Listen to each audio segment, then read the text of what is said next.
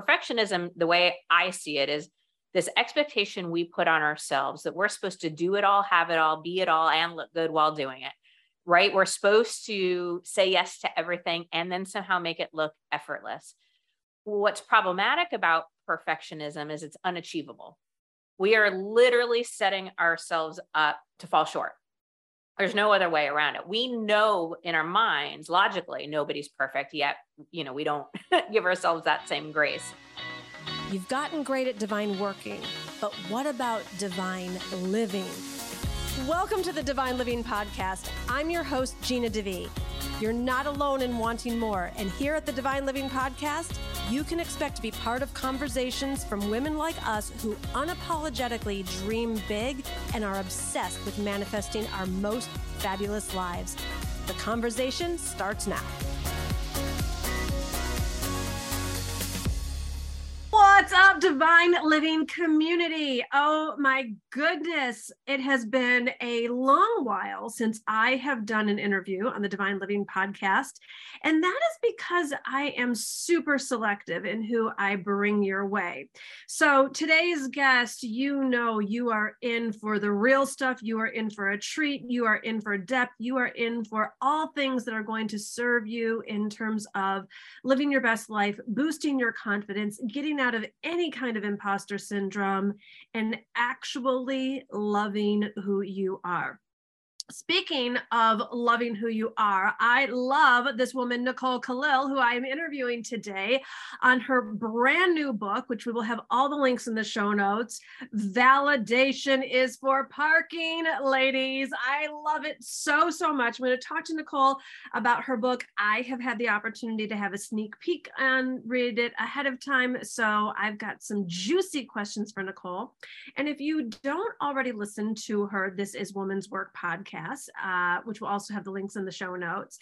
This woman on a professional level has been in the C-suite of a Fortune one hundred company, risen to the top of the corporate ladder, taken all kinds of risks to leave significant Uh, corporate salaries to then start her own business, um, take all kinds of risks in her own business to get to living the life that she loves with her husband, with her child, with her home, with her puppy, and also with her love for women and really, really empowering women to live their most confident lives.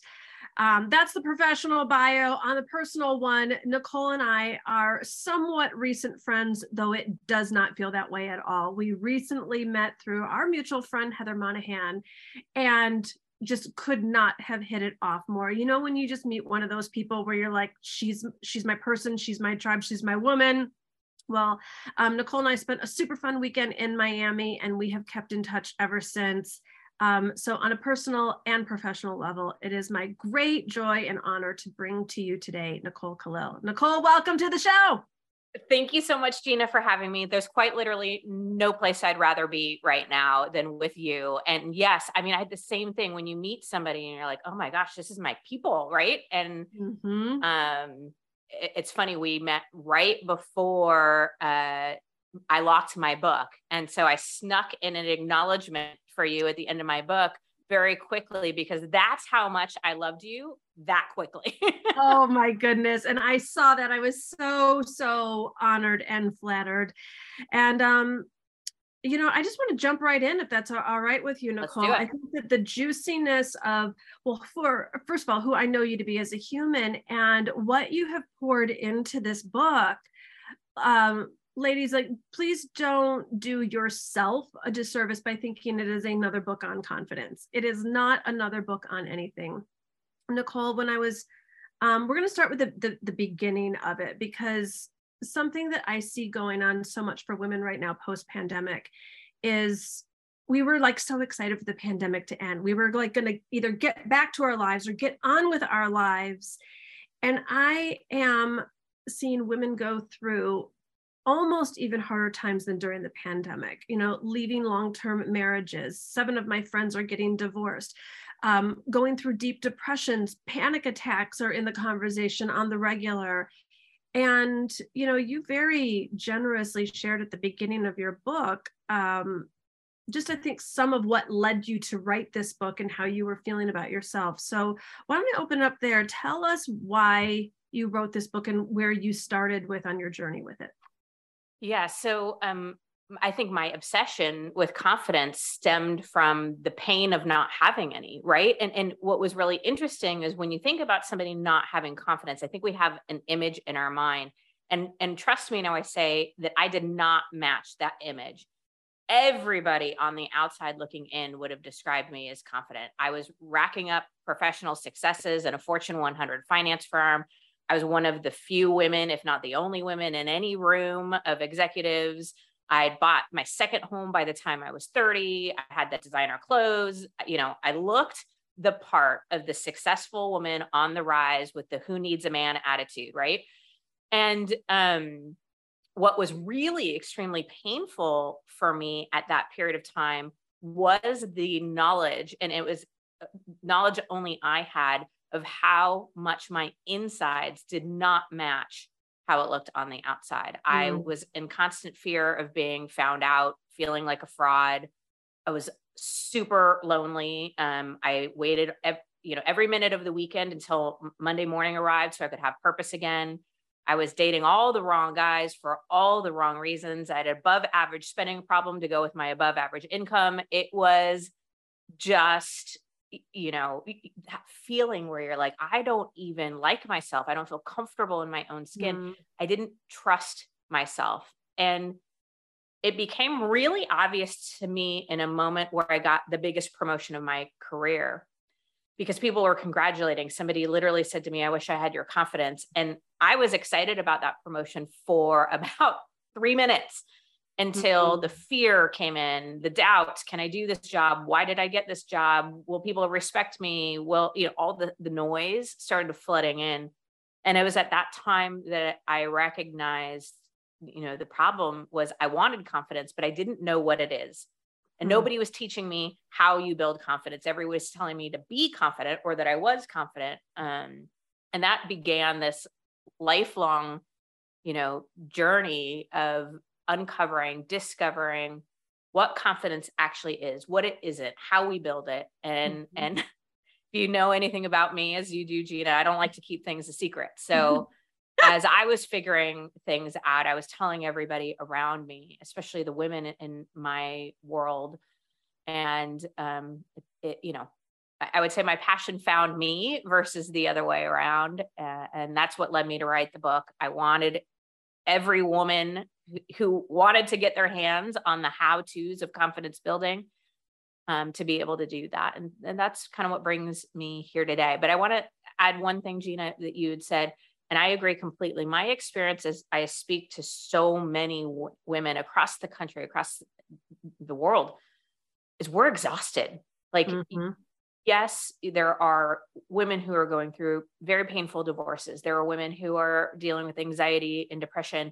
But at a base level, I would say, generally speaking, we're just freaking tired. Mm. Um, and I think a lot of that stems from, yes, there's been huge advancements for women. Yes, we've made huge progress. We still have far to go, in my opinion, but we've made huge progress.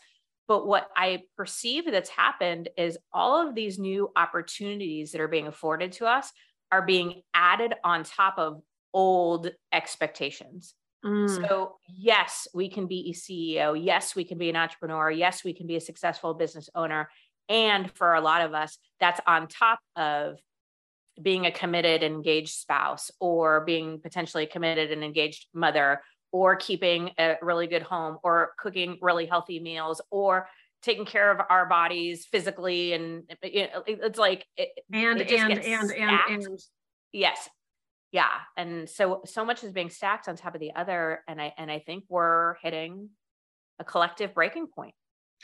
It's interesting that, that you say that now, because one of the first pieces from your book that I really wanted to, to bring up, you know, it's easy for uh, Nicole, I know you and I have both been on the receiving end. We're like not feeling great about ourselves and our life. And we're like driving in the car, listening to some podcast about from a conversation with these uber successful people that seem to have figured out, and you're like, duh.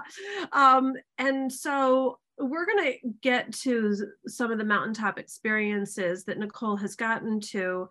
Um, but one of the things that you talked about in your book, Nicole, was though you never attempted, you actually had thoughts of suicide.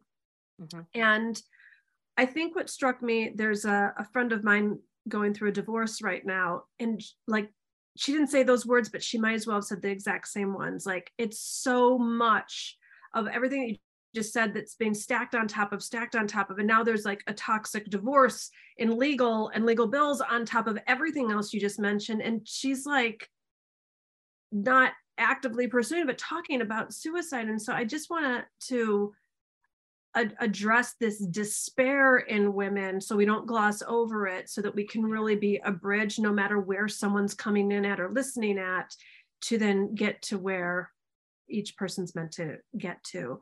Um, so just want to talk about either what that was like for you or why you chose to even share that word in your book, which I thought was so, so brave. Yeah. I mean, I shared it because it was real.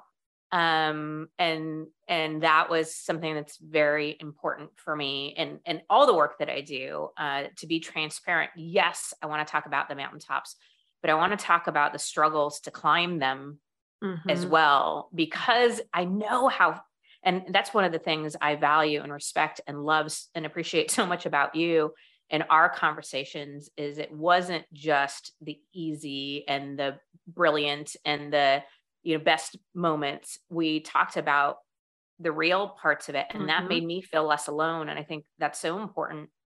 Um, as it relates to, you know, feeling like it's too much, wanting to give up, whether that's suicide or something else, first and foremost, please seek professional support and help. Mm-hmm. I'm not equipped.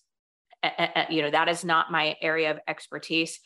And there is absolutely no shame. I, I, I have gone to therapy, continue to go to therapy. I'm calling my therapist this week. Um, before we hit record, I was telling you, Gina, about some things that are going on in my life.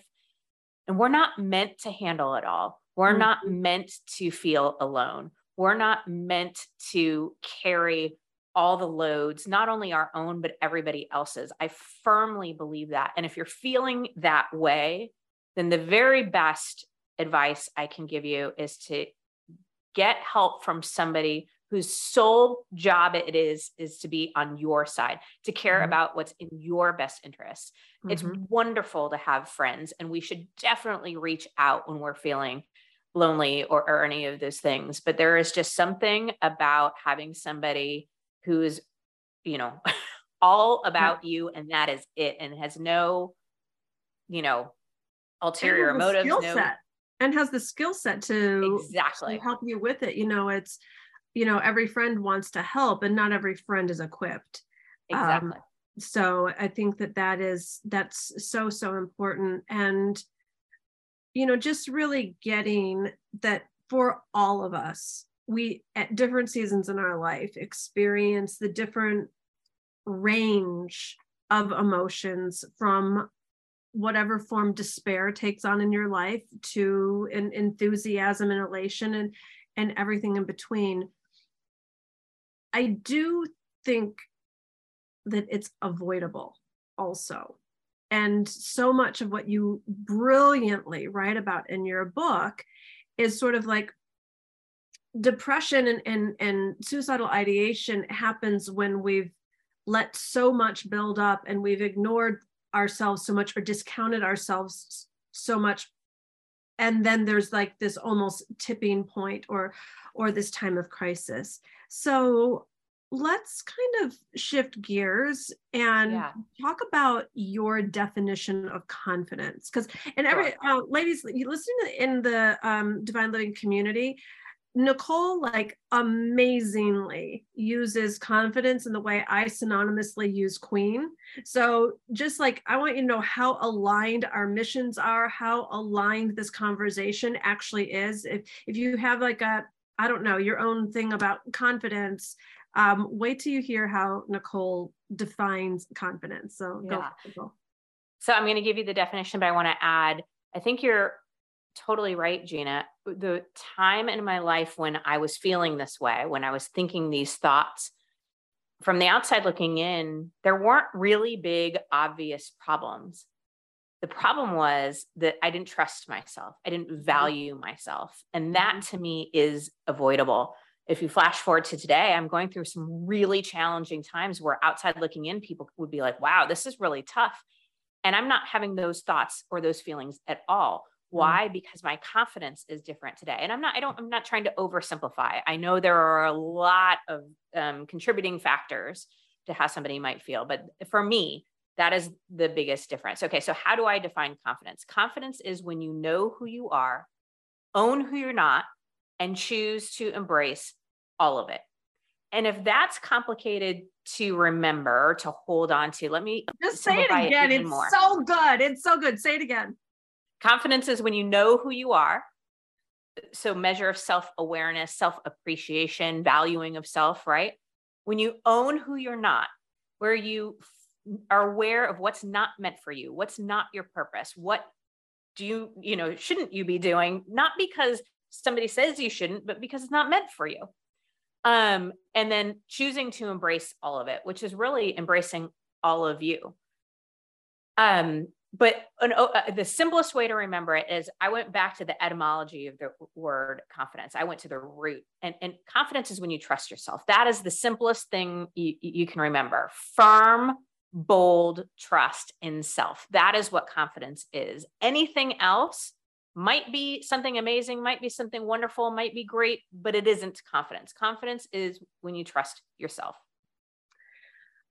Yes, yes, yes. So we hear this a lot. Trust yourself, trust your gut.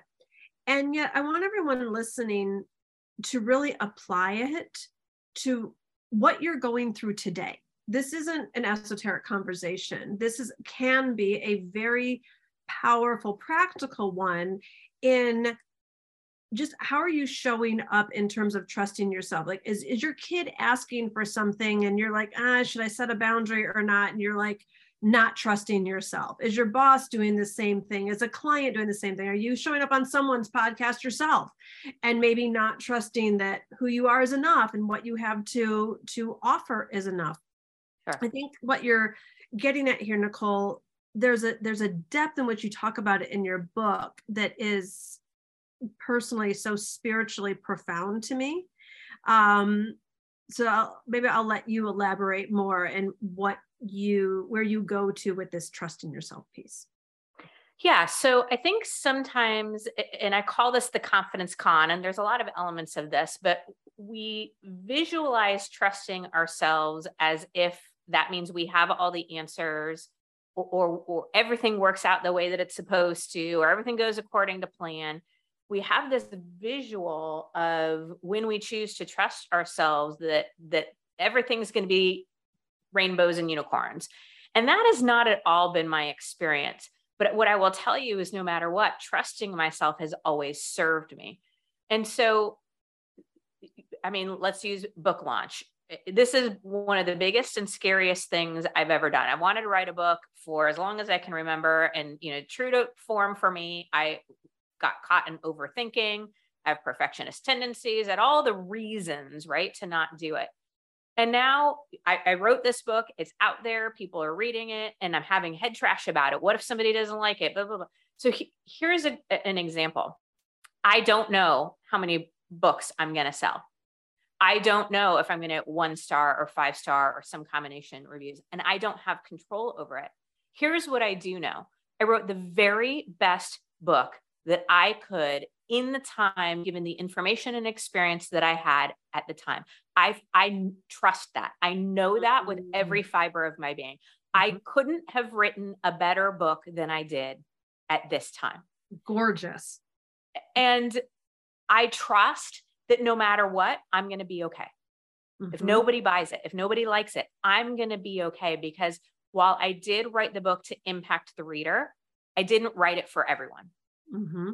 Right. And so I'm going to be okay no matter what. I, and, and that doesn't mean I don't have fears or doubts or concerns or all the noise is kicking up right now. I'd be lying if I said that it didn't, but every time it does, I go back to what I know to be true about me. I go back to why I did this in the first place. I go back to a knowing and awareness that I will come out the other side of this better somehow, some way, because that's what I, that, that's the only available option for me. That is, I'm just going to keep trusting myself and choosing to trust myself over and over and over again until mm-hmm. it works the way it's supposed to work. That's, that's my only available option.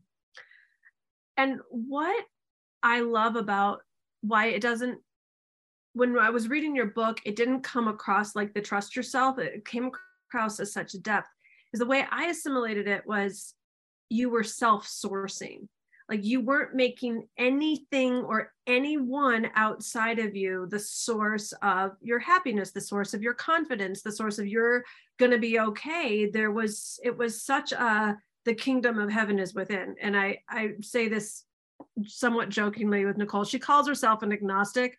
She also outs herself that she's read the Bible cover to cover, and she uses biblical scriptures in her book. So you do, you do with Nicole what you want. But I just found such a deep spiritual understanding of the Spirit of God is within. Well, and and I think that's when I say I'm agnostic, what I What I mean is that I respect all religions greatly, and I expect respect each of us as source in our own life mm-hmm. to choose to believe what is best for us.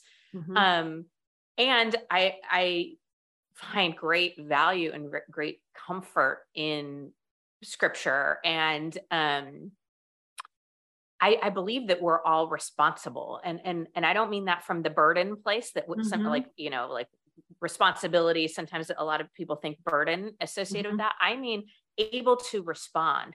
I mean that I am the decider of how I react, how I respond, what I choose, w- what I, is meant for me, what's not meant for me.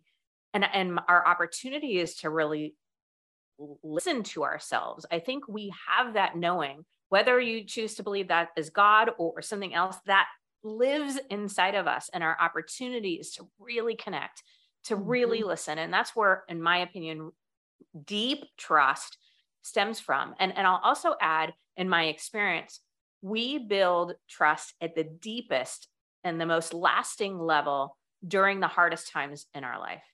Mm. Why? Because it's easy to trust ourselves when everything's going well.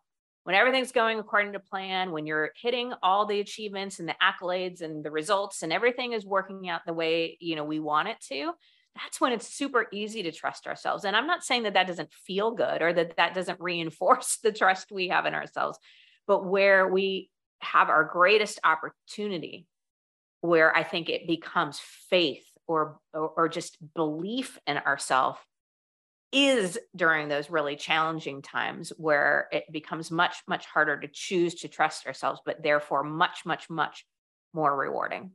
Mm, mm, mm. Preach, preach, preach. Um, okay. There's a subject that comes up a lot in the Divine Living community, and I don't think I address it really well, because though I have many issues, this is just not one of mine. Perfectionism.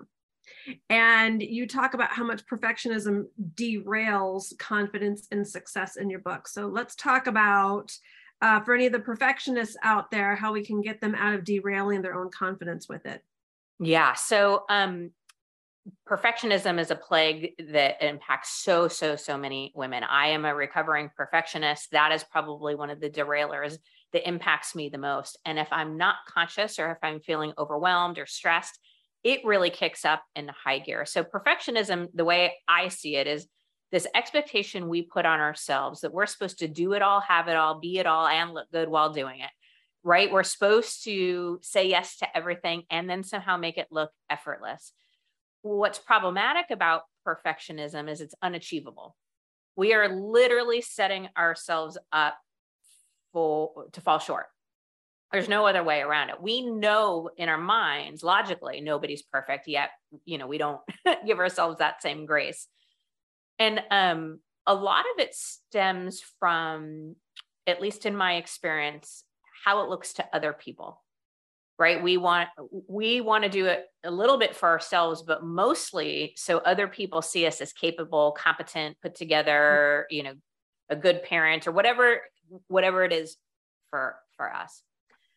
So um, again, what makes it problematic is, is you're always going to fall short. And then what we have a tendency to do is beat ourselves up for it. So Um, I call that second derailer head trash, but that's the unkind, untrue things we say to ourselves about ourselves that stem from the inevitable conclusion of falling short.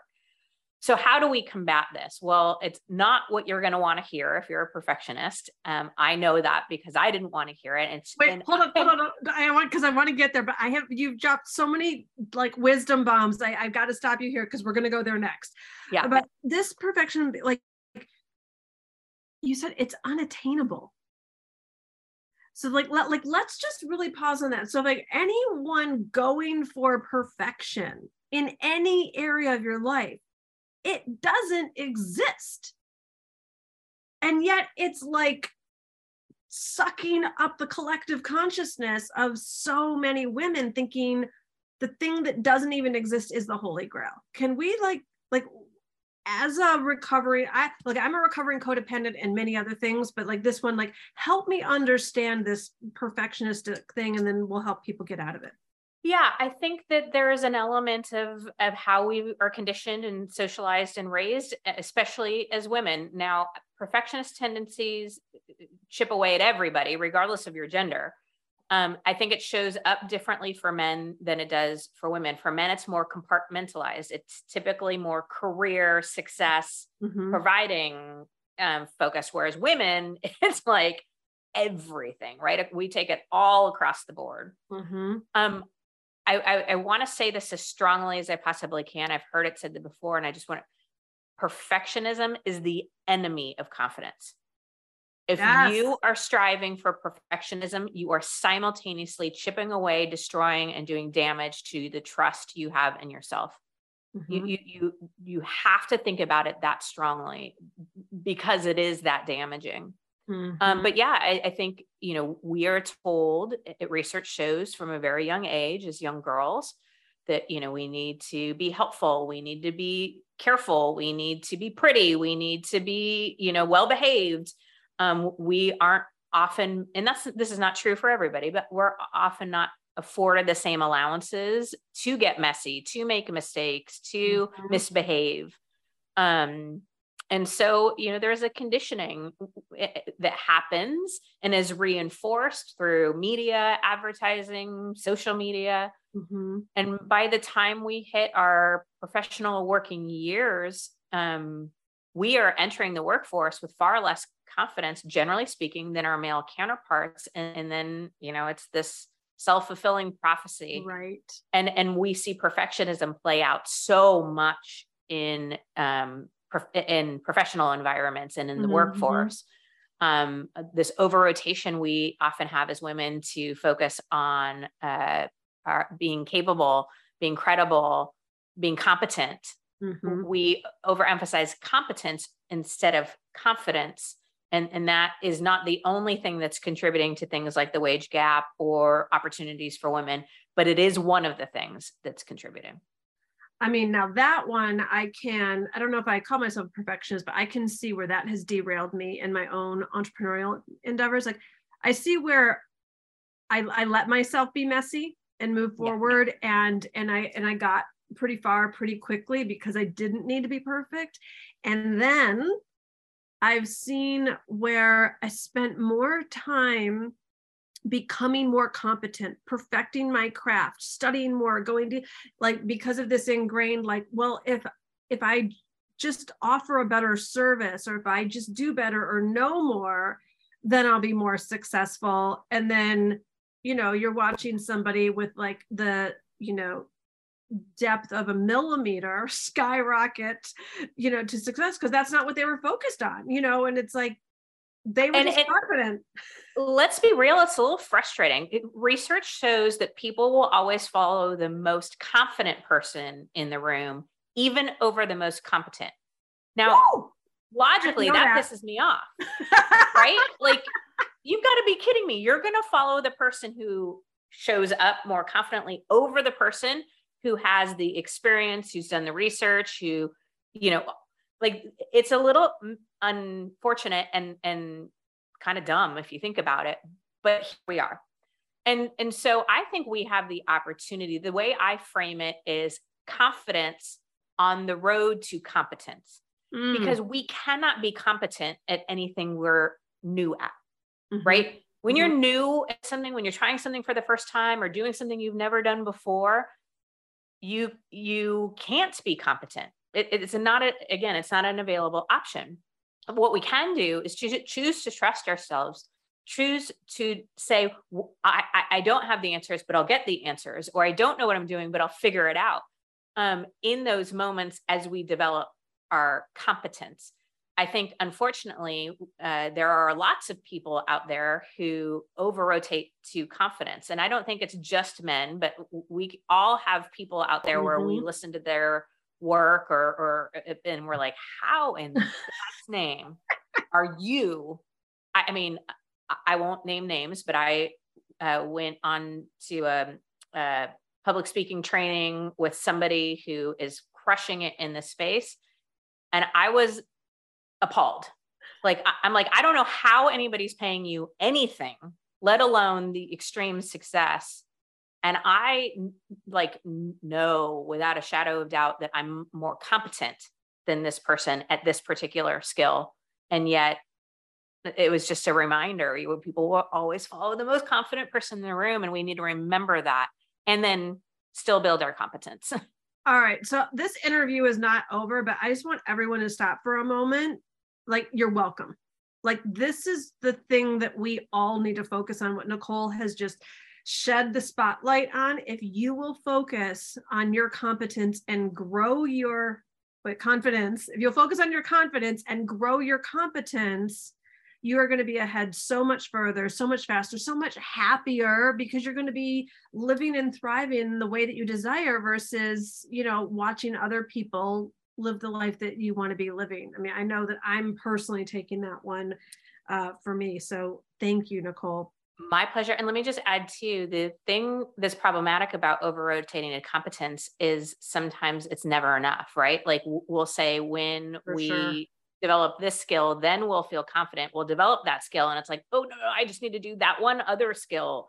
And it's like, we become addicted mm-hmm. to these external things that we think are going to bring us the confidence. Now, when you combine both confidence on the road to competence, as you increase and develop your skill, it will increase and develop your confidence, but you can't ignore confidence, choose competence, and think that confidence is going to arrive. It it, it, yep. it just doesn't work that way. Yep. Yep. Yep. Okay. Uh, there's so much more that I even want to talk to you about that, but for the sake of time, I want to move into what does not derail. So perfectionism derails confidence. What is the shocking thing that does not derail confidence? Yeah. So um, it, it t- took me a couple of years to accept this as truth because I didn't want it to be true, but failure builds confidence. Failure is a confidence builder. I think so much of us, so many of us have it as a confidence derailer in our mind. And when I say failure, I'm just choosing a word that I think triggers a lot for people, but you could replace it with making mistakes, fear, doubt, yeah, loss. No, you kind of had us at the jugular with failure. Well done. Because when I read that, I was like, okay, I don't have perfectionism issues, but things around failure, like ding, ding, ding, ding. So talk to us. How does failure build confidence? Yeah. So, well, first, you know, the most successful, most confident people we know are the ones who failed the biggest and failed the most. We may not be aware of what the, that is or what it looks like, but th- that is absolutely true. Um, the other thing, I already alluded to this before, to remember is that trust gets built m- deepest and, and the longest lasting during those tough times. Mm-hmm. And um, one of the things I always tell myself when I'm experiencing failure is the only thing that's missing is hindsight. I don't mm-hmm. know yet how this is going to serve, how this is going to support, how this is going to lead me to something better or bigger, or that's meant for me, or, or you know, whatever. Um, I just know that it will, because everything in my experience shows that it has. So the only thing that's missing right now is hindsight. I tell myself over and over. And then the other thing to remember about failure is that it's a neutral event. And I want to acknowledge that I know that it doesn't feel neutral.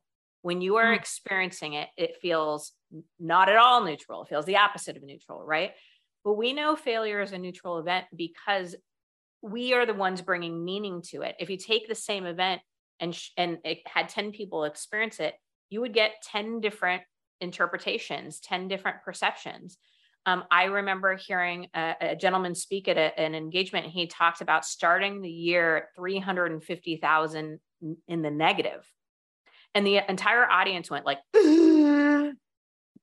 for him, it was small potatoes. It was no big deal. He still was going to go on and have his best year ever. For some people in the audience, that was more than they were going to make in five years. And that seemed insurmountable. That seemed like mm-hmm. I'm going to curl up in the fetal position and just give up, right?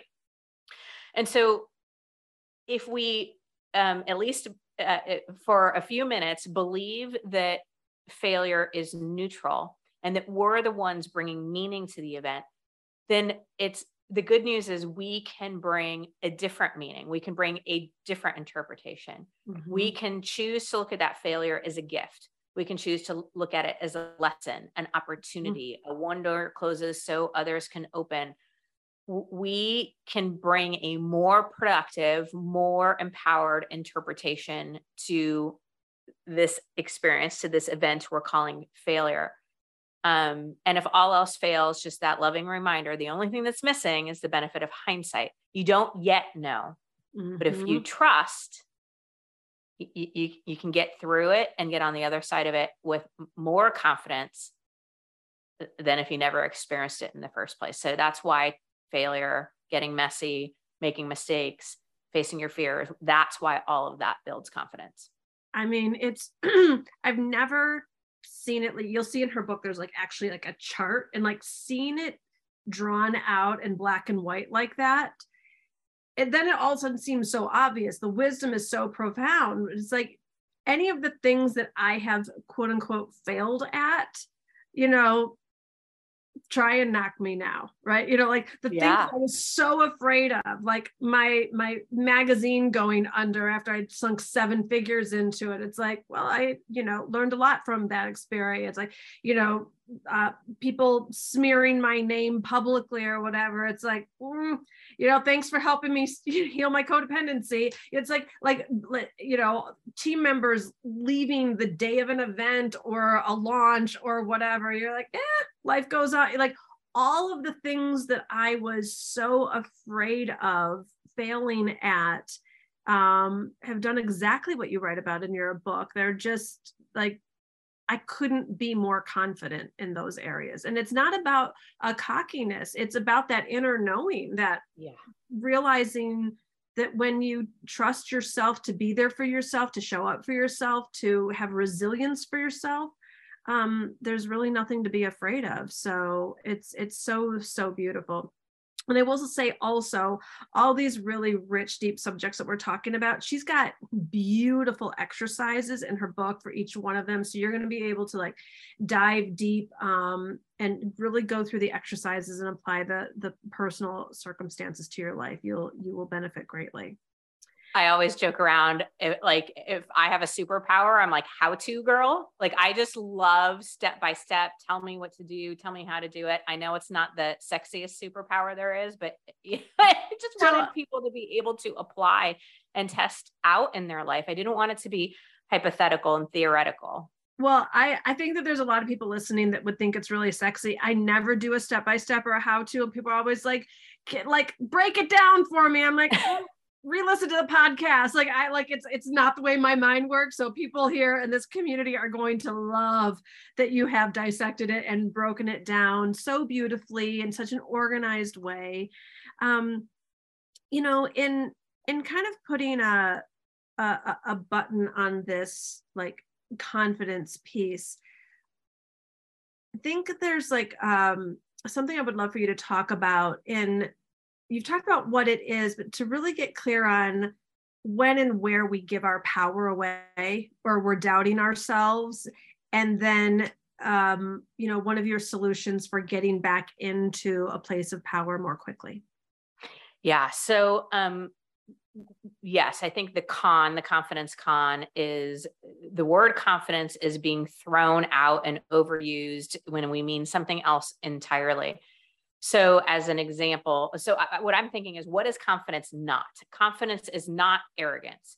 And I know we see that a lot in professional environments where somebody, you know, is yelling at somebody else or bragging or boasting, and we think that's confidence. Arrogance is not confidence. Arrogance requires you to make somebody less than in order for you to be greater than or better. Confidence is not having to compare yourself to anyone at all. Mm. Um, uh, confidence is also not ego. Um, it's also not uh, connected to anything external. And I think as women, this is where we have the most confusion. We're told if we look a certain way, then we'll feel confident. We're told that happiness is the same as confidence. We're told that when we feel good, we must be confident. And, and unfortunately, it minimizes the power of what true confidence is. Because remember, it's easy to trust yourself when you feel good, but when you're not feeling good, when it, the you know feeling of confidence isn't there and you get to choose it over and over again, that's where, where real trust is built. But um, I think the thing that I would really want to reiterate here is that your confidence isn't out there. Nothing or no one has your confidence. This isn't some weird life game of Where's Waldo, where you need to find the person or the thing that has it, and then all of a sudden you gain your confidence. Your confidence isn't out there. Your confidence is living inside of you. It's been there all along, no matter how deeply or not deeply you're connected to it at this very moment. It is there. So how do we build it? Well, I give a lot of actionable things in the book, and I, I've identified what I call five confidence uh, builders. But what I would try to do to simplify it for our time together today is think about how you build trust with other people. Think about people, how people build trust with you. Therein gives you the best, quickest insight into how you'll build trust with yourself. So let me give a few examples. We tend to trust people, generally speaking, universally, who keep their commitments. We lose trust in people who don't do what they say they're going to do, who don't follow through, who don't whatever. So think about this in your life. Are you keeping the commitments you make more often than not? This is not about perfection. Nobody keeps one hundred percent of their commitments one hundred percent of the time, but this is about really building trust in yourself. And what I found with women is we do a much better job keeping the commitments we make to other people, our team, our mm. boss, our friends, our mm. child, or whatever, than the ones that we make with ourselves. So if you make a commitment to take care of your body, to eat or healthy or work out or do something that gives you energy, like go for a walk outside or read or travel or do a girl's trip. When you make the commitment, you need to deliver on the commitment you make to yourself as much, if not more, than the ones you make to others in order to develop trust within yourself. Now, side note here, as women, we need to be careful we're not overcommitting. Mm-hmm. Because mm-hmm. we do that t- too much. Another thing that I think builds internal trust is um, communicating boundaries, which I know, Gina, you are, are big on as well. Um, have your yes be your yes and your no be your no. That's um, a, a challenging thing. If we default yes and say yes to everything, then we're probably going to stop keeping the commitments that we make to others or to ourselves, and we're chipping away at trust. It's also about using your voice, standing up for yourself, speaking your truth. Um, these are the things we that build trust in our relationship with other people. And of course, we'll work for ourselves as, as well. So I could go on for days. I could give you lots of examples, but I would invite you to think, what makes you trust somebody? What has somebody trust you? And then how do you apply that to yourself? That's the best way to start to build that confidence from the inside mm. versus seeking it outside of ourselves. Oh, love this and love you so much, Nicole. Clearly, this is such an important topic that we could go on and on about. So ladies, for the sake of time, do yourself a favor and click on the link in the show notes, get Nicole's book. I also believe Nicole has a free gift for you. Yeah. One, yeah. So uh, if you go to my website and um, scroll down on the book section, you can actually, once you order the book, get a forty plus page workbook companion that takes all the exercises and breaks them down and adds some more information and examples and things like that. So this is a way that you can take the book and, and put it into practice, put it into action, test things out in your life, and, and take it at whatever speed works for you. Um, but my hope is they'll give you an opportunity to reflect at a deeper level, to apply at a deeper level. And so it, it, that's available for you on my website, Nicole Kalil dot com, at the, in the book section. Awesome. We will have that link below. If you're not following Nicole on Instagram, you are missing out. Sometimes when I just need like a five second vacation from my life, I go on her stories. The woman is hilarious. Um, she has some, not some, always appropriate though. uh, yes, like I know when I have to be careful, I'm like, you know, when I think of find things funny or memes or whatever, I'm like, hey, I can't put this on the Divine Living. It's a little off brand, but like, here you go. So you can count on Nicole for all things humorous and inappropriate, but she's just super fun to follow on Instagram. Um, go ahead and take a screenshot of this episode, tag us, tell us what your biggest nugget and takeaway was from this time. D M each of us. We are here for you. If you've got other thoughts or questions, Um, let us know. Nicole, you have been amazing as always. When normally we get together as friends, it's been fun to get together professionally today. Thank you for writing this gem of a book. I know it is, people are going to buy it. Uh, I know I already did. Actually, I had a free copy of mine, but when I saw it was on pre-order, I went and bought myself a copy to support Nicole. Um, so buy a copy of Nicole's book to support you and your confidence building. Thanks again Gina. So much for being here. I am eternally grateful for you. Thank you for your abundant spirit and for your generosity and for just being an amazing woman, an amazing human. Thank you, thank you, thank you. Oh, you are so welcome. The feeling is more than mutual. And until next time, everyone, take care.